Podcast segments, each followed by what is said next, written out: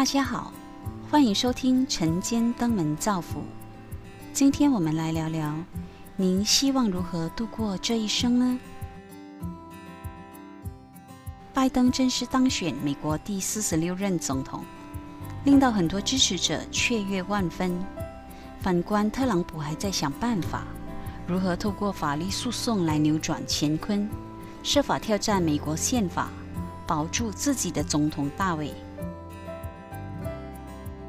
两位生命的格局分别是七十四、七十八岁。从生命岁数的角度来看，不得不佩服这两位老人家的奋战精神。比起好多年轻的生命，值得大家来思考：人的一生究竟要如何过？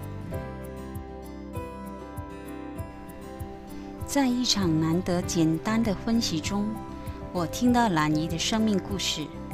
对照美国两位老者的生命际遇，可谓是天南地北。为了两位已经超过五十岁的孩子，兰姨如今还一个人独居守住房子。老大是老妈口中的奢侈孩子，一生只懂得享受，不为将来多着想。换伴侣如同换衣服。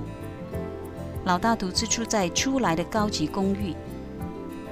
屋内设计堂皇，面向大海。老妈则是省吃省用，住在简陋的祖屋里。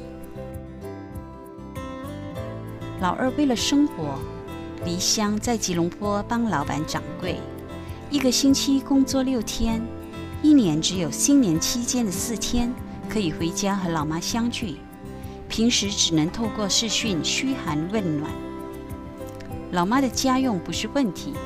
每个月孩子都会准时存进老妈的银行户口，但是孩子对父母的晚年是希望更多钱，还是更多的温暖呢？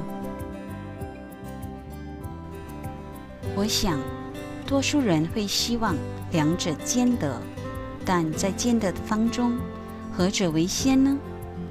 人的生命有多珍贵，每个人的定义不同。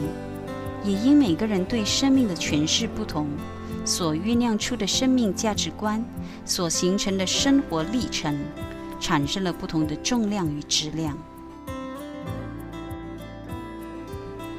让我们也来自我对话，问一问自己：您希望如何度过这一生呢？